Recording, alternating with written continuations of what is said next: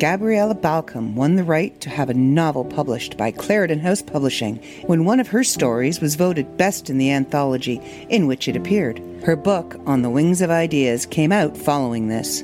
What's your favorite genre? Fantasy, horror, sci-fi, romance, literary fiction. This multi-genre collection of short stories includes all of that and more, and has something for everyone. Gabriella's stories will alternately move you and bring you to tears, captivate or horrify you, and have you on the edge of your seat. Don't miss out. Be sure to get a copy today.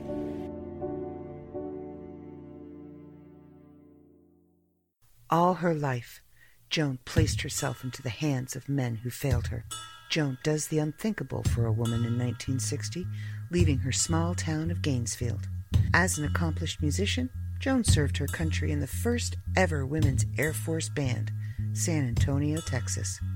She unwittingly becomes part of a brainwashing experiment. After her Air Force service, returning to society is particularly hard for Joan, so much so that she has spent a good deal of her life in a mental institution. As a patient in a V A hospital, Joan is found murdered. Small-town secrets, whispers behind closed doors, stolen records, serve to solve the mystery of what the hell happened to Joan? This book is a work of fiction, but very well could have happened.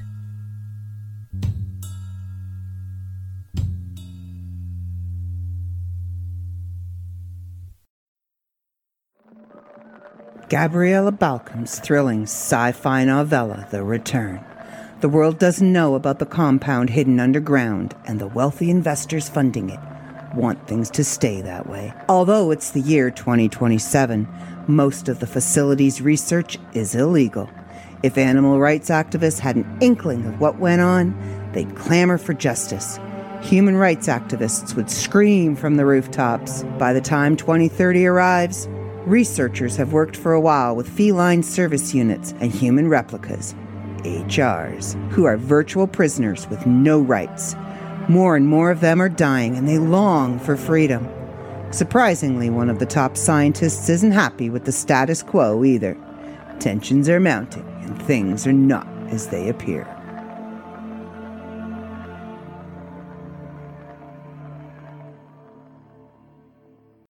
And now, enjoy this free JayZoo Modcast show. Hey there, this is Ralph Garman, and you are listening to the World of Mythbits. You made an excellent choice. Welcome to the World of Mythbits. I am your host, Jenna Sparks, and this is episode one hundred sixty-six.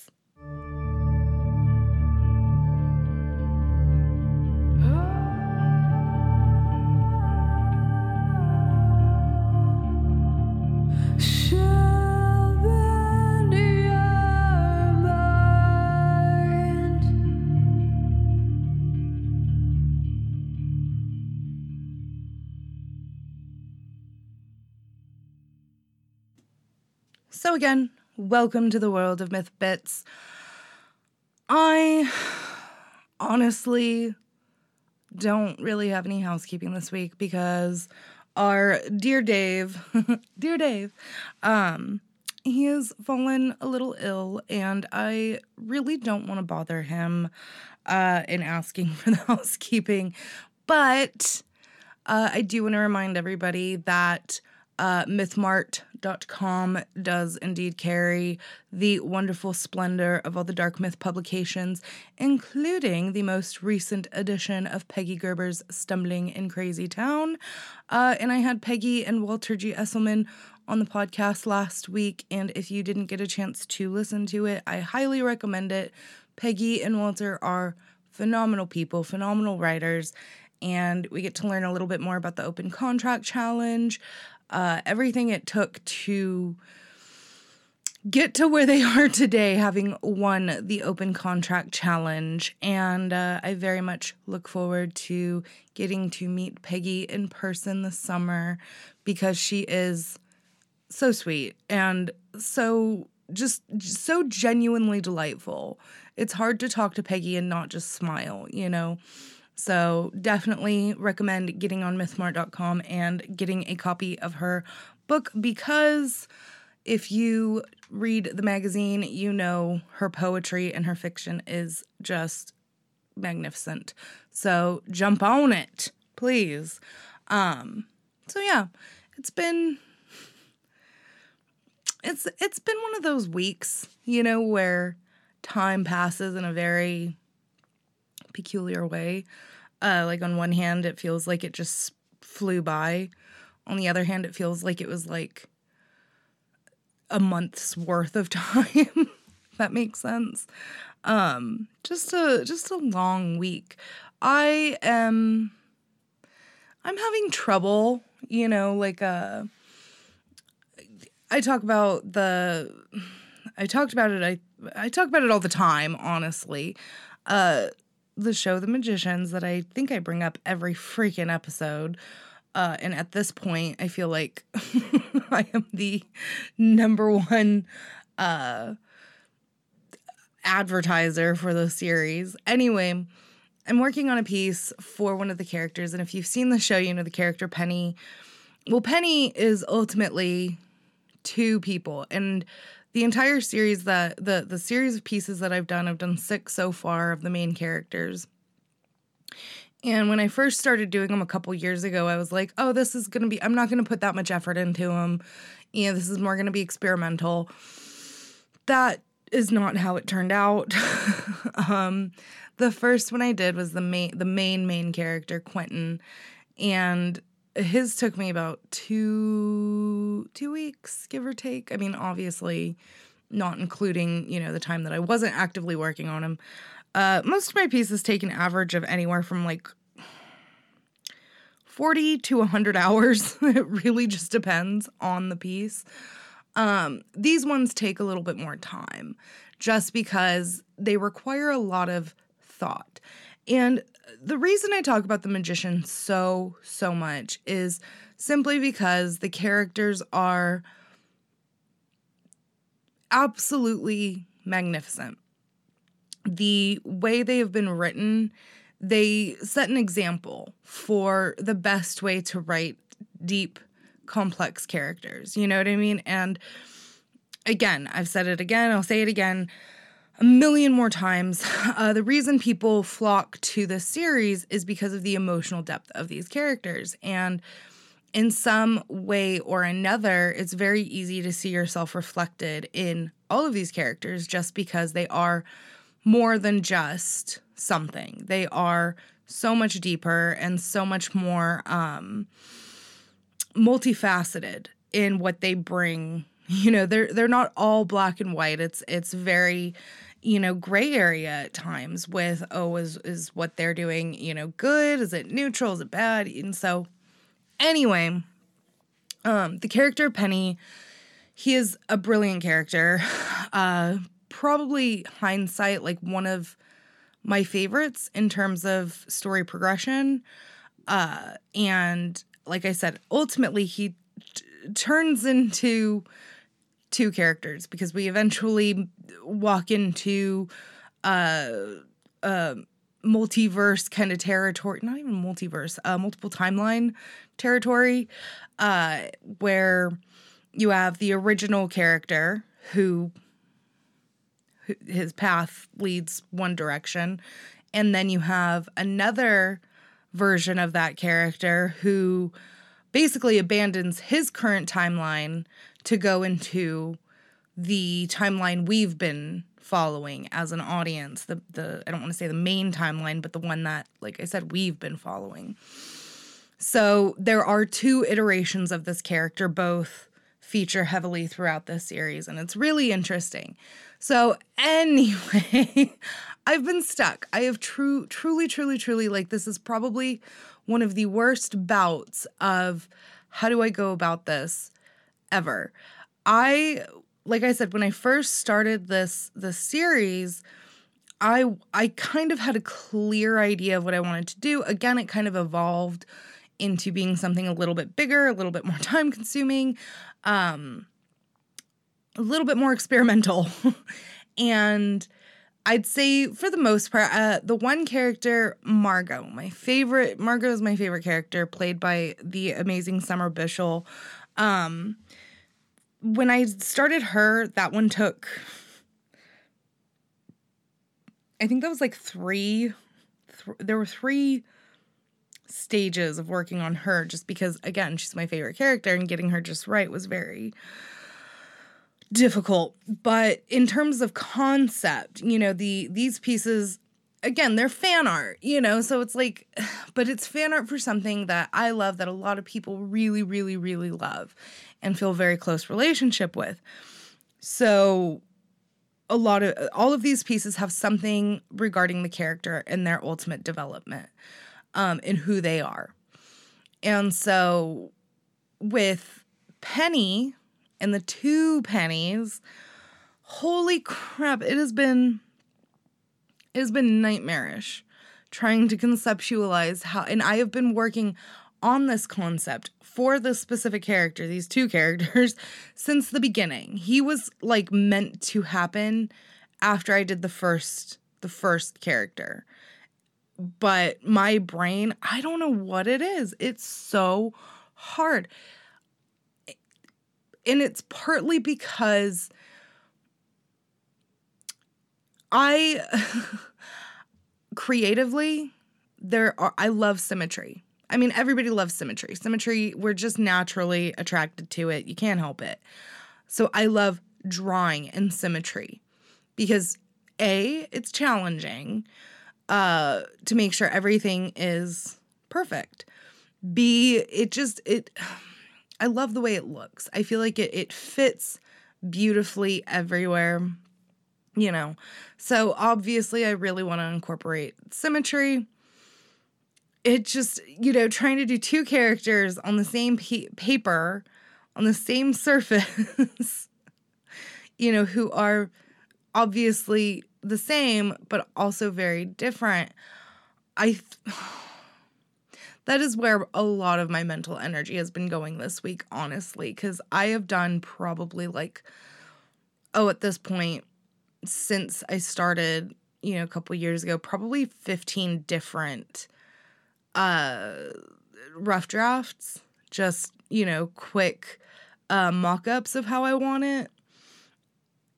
And it's so hard. And people are waiting for this piece. I have amazing, amazing uh, f- people, you know, customers and, and people who have supported my art and stuff who, you know, have been waiting for Penny. So there's that, like, added pressure that's just been tiresome. Not their anticipation or anything, just me putting the pressure on myself because it's like, I don't want to mess it up. I don't want to do it poorly. I don't want to do something that I don't like. I don't want to do it in a way that I'm not happy with it, because for the most part, all of these pieces, I'm very happy with how they came out. I love them.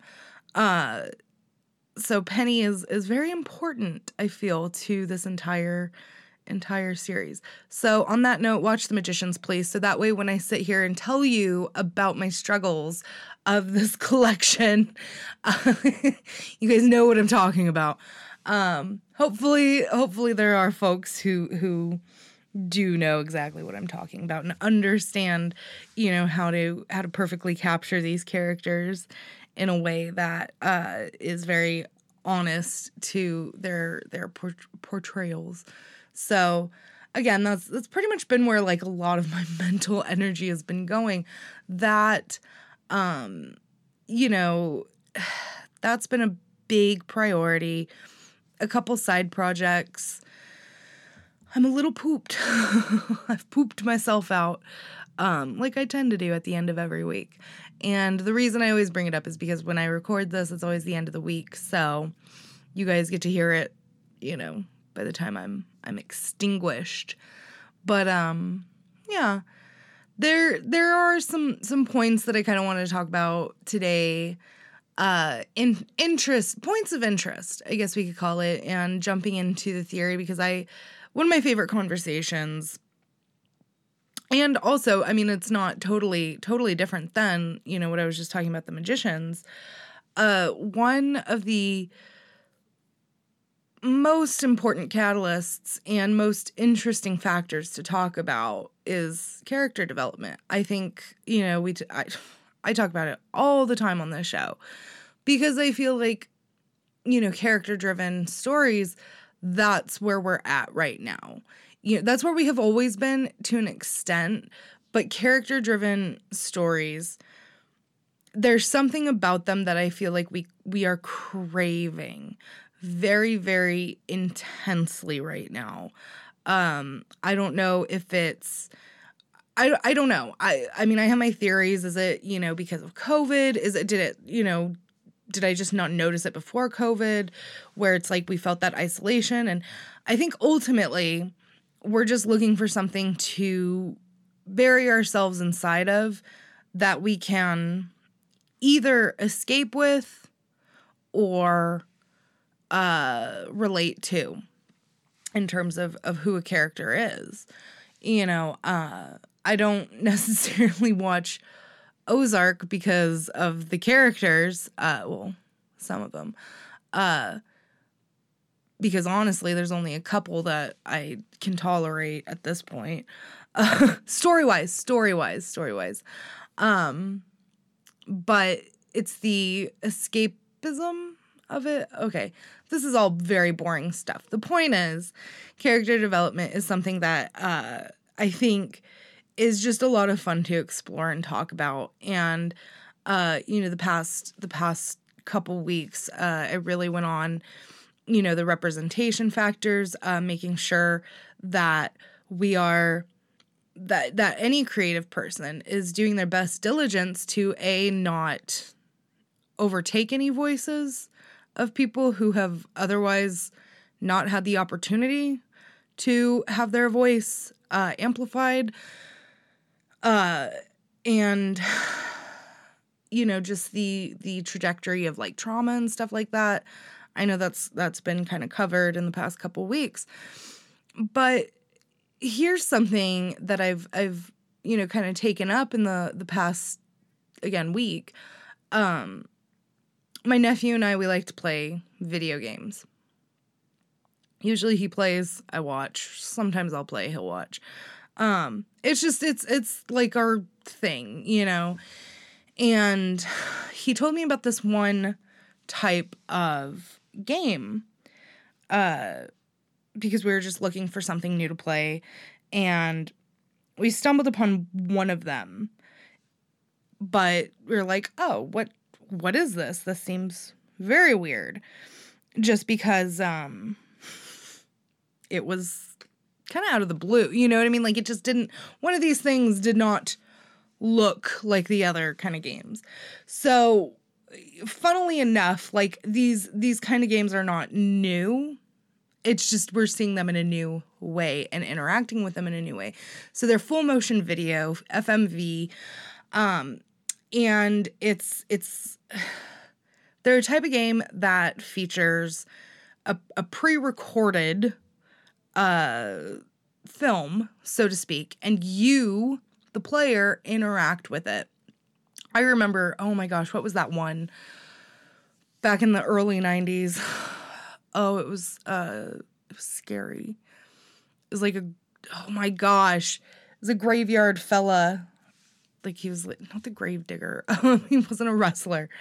Uh, but it was like you, you had a board game that went along with this V H S tape, and he like harassed you about like your moves and stuff. It was, anyway, uh, I will think much harder on that. Uh, but this, this is, um, like I said, this, this kind of game is not new. Uh, they've existed since like the eighties. Uh, but it's, they're live action. They're live action games with actual, you know, actors, Uh, being filmed, being recorded with a script and everything. And they're really cool, you know, because that's one thing, you know, like on Netflix, they've started introduce, kind of, they've introduced a couple of the the interactive films. They did it with uh, Black Mirror, uh, the film, oh my gosh, I'm forgetting everything. I can't think of the name. Um, but then they also did it with an episode or like the film for, for Kimmy Schmidt. They've done a couple, couple ones where it's like a choose your own adventure kind of thing. They're very silly, very fun.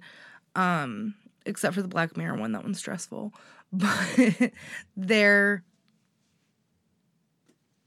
just these really cool, like, interactive interactive uh, films, games, and everything. So F M V, it's it's pretty much a very similar uh, concept. You are given a story, and it, again, is like a choose-your-own-adventure. So the one that we have been playing is uh, The Infectious Madness of Doctor Decker. And it's uh, it came out in two thousand seventeen, I believe, and it's it's a British game, and uh, it centers around uh, the narrator, you not narrator, but the the main character, you, the player. Um, you're just known as Doctor, and you are a replacement therapist slash psychiatrist for Doctor Decker, who was recently murdered.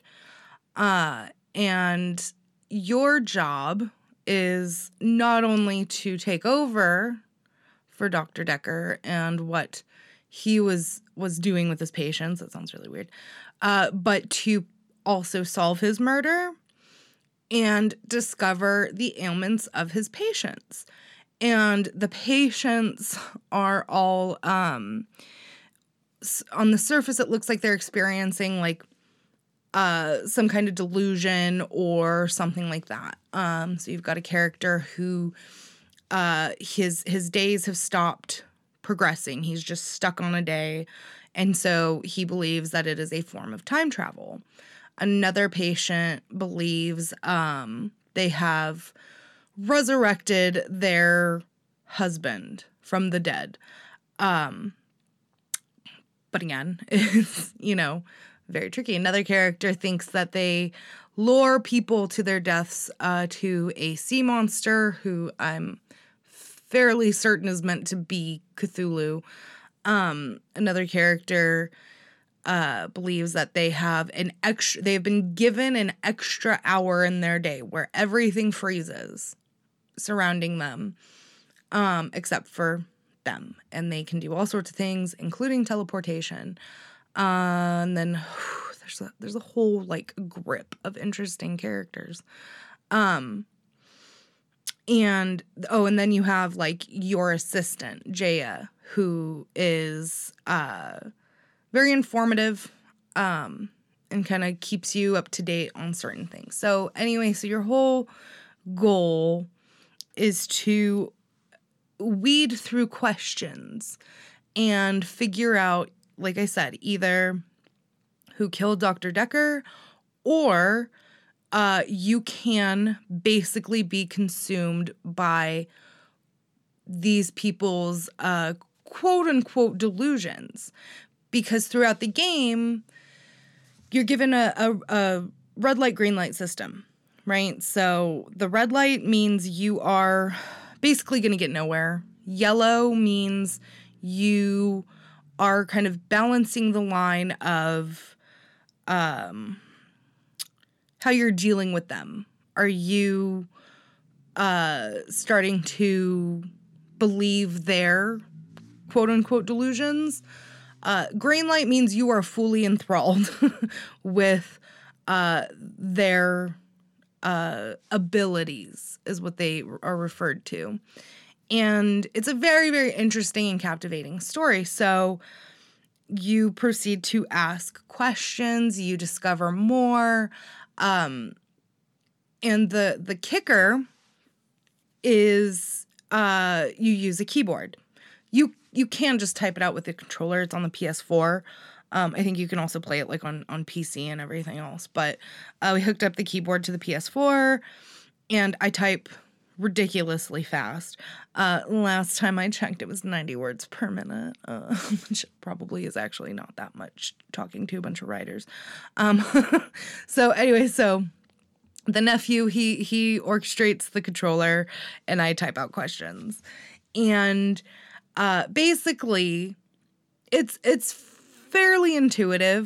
Uh, you know, you ask uh, uh, keywords, and it'll usually, you know, bring up a new answer. Sometimes you just get, I mean, honestly, like most, not most, but a good portion of the game is just, sorry, I don't know about that. And you're like, oh my God, But a lot of the times you actually just uh, get, like, a full answer that, you know, can take you into the direction of solving Doctor De- Doctor Decker's murder or, again, uh, getting absorbed into their situations.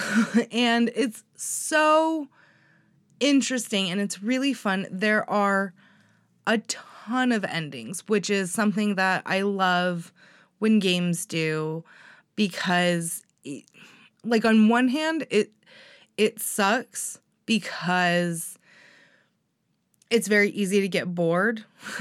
But, like, um, uh, Dark Picture, Dark Pictures, uh, Dark Picture Studios, I can't think.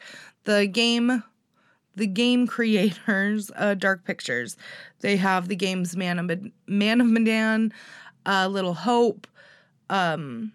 House of Ashes. Ugh, crap. Seems like there's one more. Um, and it's it's very similar, except they are completely C G I games. Um, tons and tons of fun. Really, really interesting stories. Like, they are peak. And the games honestly only last, I think most of them on average are about ten hours-ish. But you have the replayability factor because every decision you make leads to different outcomes. So uh, say you accidentally kill character A because you made a decision to leave them behind because they were, you know, attacked by something and you can't help them, then that is going to affect the outcome of the end. So again, kind of a choose your own adventure. Really fun. And I love the games like that because A, when you pay money for something, at least me, for what games cost and uh, for what they cost, you want you want what you're paying for. You know what I mean? You want um, a decent amount of gameplay. You you want your time's worth, right? Like, I, I remember being really mad because we pre-ordered Devil May Cry five, and while it's actually a really good game, it's really short, and I pre-ordered it, and I was so mad because I got it for my nephew for Christmas or his birthday or something like that, and we played it and we finished it in like two days, and he was like, that was, you know, seventy dollars, sorry. Like, it was, you know what I mean? Anyway, so replayability, you know, there's there's a big factor. So when you get these these games where they have, you know, the various endings and stuff like that, It's it's a lot of fun because you do. You get a lot of replayability. And, like, these games, the F M V games, they're not even that expensive, um, which is interesting to me because the one that we were looking at, oh, I can't even think what it's called. It was, like, uh, Don't Tell Lies or something like that. Um, they're, you know, they're really not that expensive. And I just mean, like, the production quality is, you know, fairly decent. Um, so, anyway, with this game, you have many different outcomes of how you handle these characters and everything and, and how it can go. And it's a lot of fun because it's just, it's it's very interesting. It's super, super interesting to see. You know, it's that's one thing about video games that tend to, when you're going through the story-driven character or story-driven games, video games, that's where I think people get confused because it is obviously the characters who who drive the stories. But, like, uh, you know, The Last of Us Part Two. Major spoiler alert. I can't skirt around it. I have to get into it. Um, if you have played it, you know, um, or if you haven't played it but you don't really care about spoilers. Um, in the first game, you follow along a young girl named Ellie and uh, a a rugged, soon-to-be father-like figure for Ellie, uh, named Joel, and they partner up because Joel's going to take her to a safe place because she is essentially immune to uh, this uh, zombie-like virus. It's, it's actually like spores and mushrooms and fungus and all that. But she's actually immune. And so he's getting her to a safe place to where, you know, she's no longer at risk of being captured and killed or anything like that. Um, no, I got that wrong. He's taking her there so they can use her to figure out a vaccine for, yeah, for the entire virus. There we go. It's been a minute since we played, okay? Um, which they're also doing an H B O adaptation with Pedro Pascal, and I'm very excited. Anyway, so come the second se- or the first the first game, you obviously you're very a- attached to Ellie and Joel. You learn very important uh, aspects of their lives. You learn very, very deep things, you know, and it's, it's, you know, story-wise, it's very beautiful, and their relationship is very precious, you know, like Joel will do anything to save Ellie. Ellie really cares about Joel. You know, Joel lost his daughter at the very beginning of the game, the very beginning of the virus and everything, and so obviously he kind of projects onto Ellie. Ellie really doesn't have anybody, and it's it's very good and sweet. The second game, which is a phenomenal follow-up, um, absolutely probably one of the best, especially story-driven. Um, but what had occurred is at the end of the first game, when Joel had delivered Ellie to the quote-unquote good guys to find a cure for, you know, the, the, oh, I can't, it's like cordyceps or something like that. Um, he kind of went haywire because he didn't want to give her up. They were going to kill her so they could ultimately find a way, you know, find out why, find out why she's immune and everything. From a scientific perspective, in the midst of an apocalypse, it's not nonsensical, you know? Well, Joel is like, no, you can't, you can't kill Ellie. And so he um, proceeds to murder everybody who's there. Um, and it's pretty, pretty horrible. Like, he kills, I mean, everybody in that building, um, just to save Ellie, who is, again, a child. So, follow-up game, you know, we're, we're several years in the future. Everything is somewhat peaceful. Um, Ellie, Ellie and Joel have kind of like a, t- they're still close, but there's a little bit of a tense relationship, um, because ultimately she learned, like, that he killed so many people to save her instead of saving, you know, the hundreds of thousands of people who are living in this apocalyptic world. So she's a little mad about that.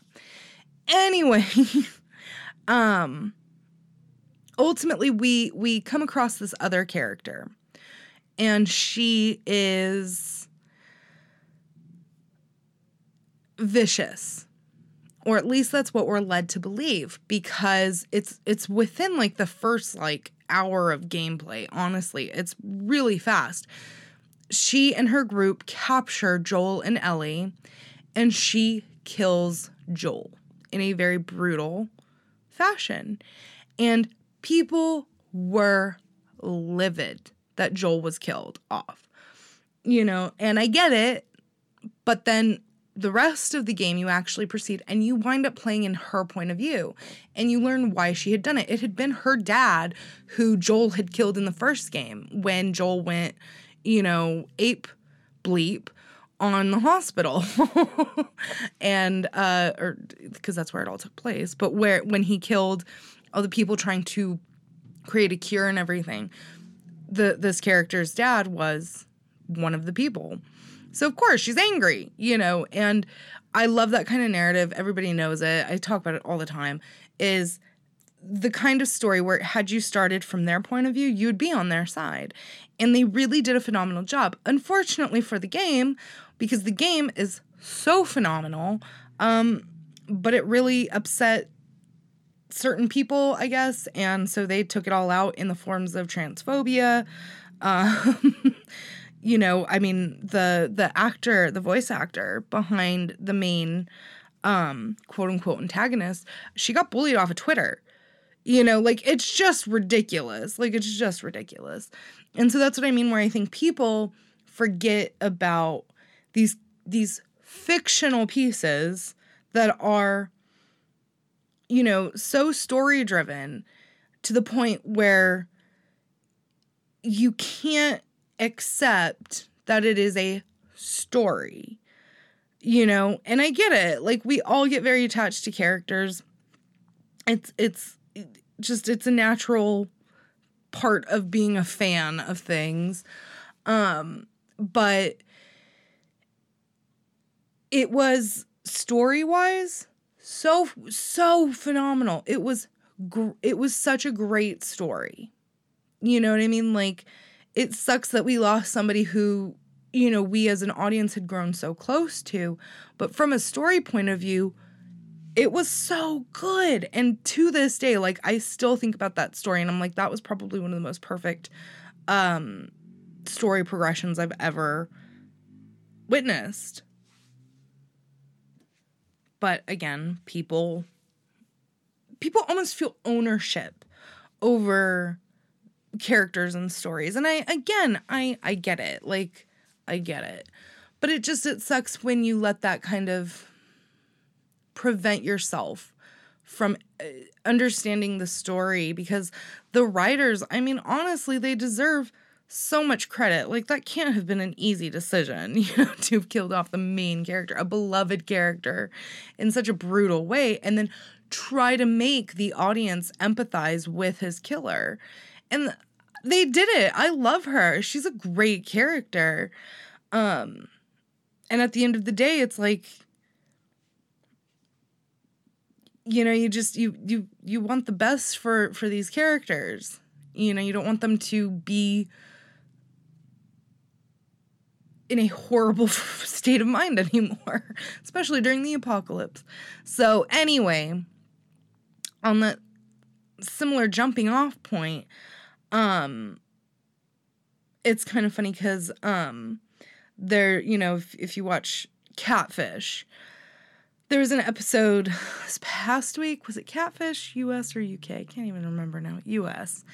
And there was a girl who had been catfish. She, she was talking to a guy and everything was going very well. She had essentially fallen in love with this guy, Uh, via text message and everything, and, and, you know, it happens.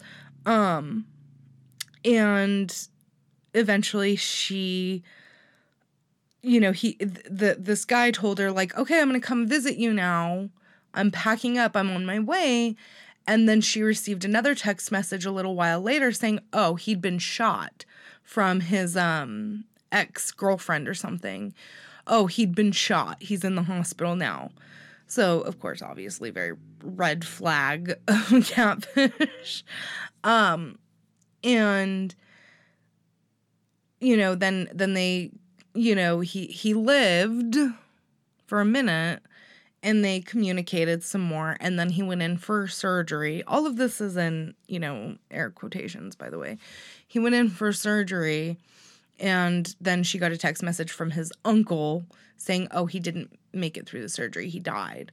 So, and then, like, it, it got to the extent of, like, making, like, memorials and stuff for this guy. Like, it was, it, it was normal for what you'd see for a young, young person who died, um, on social media. And so she, she was mourning a fake person. And so when they, you know, discovered who it was, they discovered who the catfish was. It was just very interesting because the, uh, the gentleman who had conceptualized the whole thing, he said that he had done it basically as an experiment to write a book for his kid. He was doing character assessments, if you will, using a real person based on her reactions, how a real person would have reacted to the sudden and abrupt violent death of somebody she had fallen in love with, a love triangle, like very weird methodology, if you ask me. Um, and, uh, you know, he, uh, I don't know if he was able to use it in his, in his story, but that really got me thinking, you know, it's like, at what lengths do we go to, to understand people, you know? And it's, it's very tricky because it's, it almost feels like, for me personally, I feel like there's, yes, we understand. We push to understand and we push to comprehend lived experiences and everything like that. But there comes a point where you can't anticipate reactions. You can't anticipate or expect how people are going to act or react. You know what I mean? Like, and I feel like that's where people kind of sometimes maybe get a little a little confused with character development. Oh, well, that seems totally out of character for them. I mean, I'm sure everybody has done something that is out of character because you are experiencing something new, you know, and you're like, I don't, I don't know how I would ever react to that, you know? And then it happens, and you're like, I guess now I know, and I don't ever want to act like that again. Can't help it. And it happens all the time. You know, we we visit it throughout the media. We visit it throughout, you know, sensationalized stories. Look at, you know, uh, Lorena Bobbitt. Look at um, Scott Peterson, you know, oh, or uh, Madeleine McCann. Her parents, you know, oh, well, they're acting this way. That's not how parents who just lost their child act. That's not how a husband who just, and I'm not proclaiming these people are either innocent or guilty. I'm just saying, you know, when we, when we judge these people like they're fictional people based on their reactions, it becomes so strange because you can't, you simply cannot predict how people, A, you simply do not know,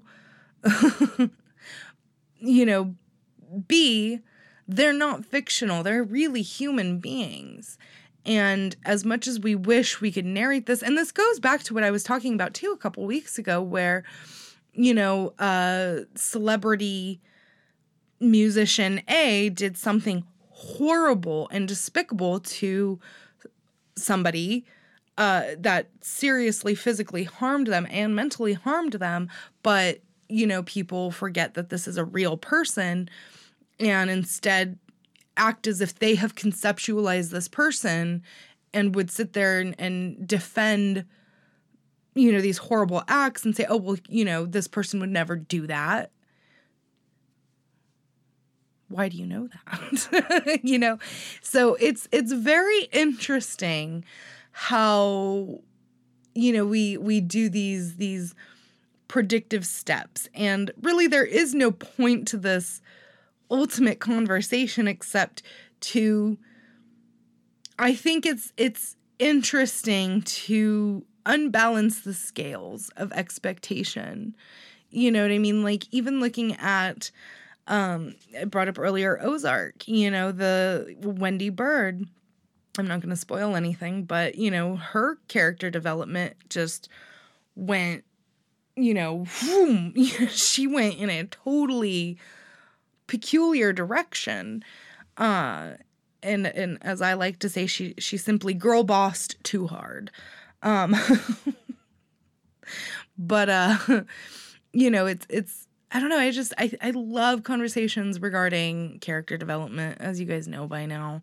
Um, But I really, really wanted to talk about, like I said, that that Doctor Decker, uh, The Infectious Madness of Doctor Decker, because it's it's a really interesting game. And honestly, you don't have to be, you know, a gamer or anything. But to me, honestly, if you are a creative of any sort, if you just want to kill some time, honestly, go get the game. I'm not being told to to advertise it or anything. It's just, it's a, it's an interesting game. It's an interesting story, and it's a lot of fun to see how these writers, you know, gave us a handful of characters with very similar but also very different circumstances, and how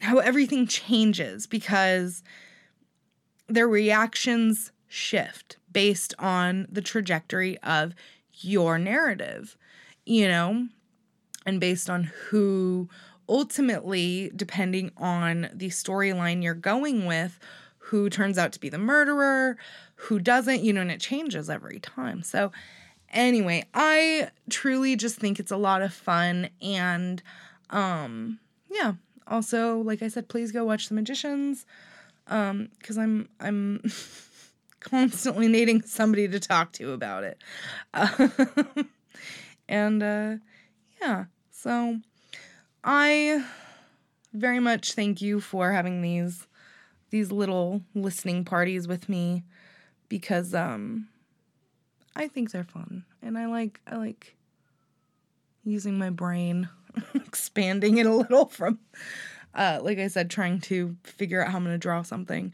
So, okay, you can find us at w w w dot the world of myth dot com on Facebook and the Twitter at The World of Mythbits Podcast and The World of Myth Magazine, and on Instagram at The World of Mythbits. Uh, the new issue should be coming out here soon.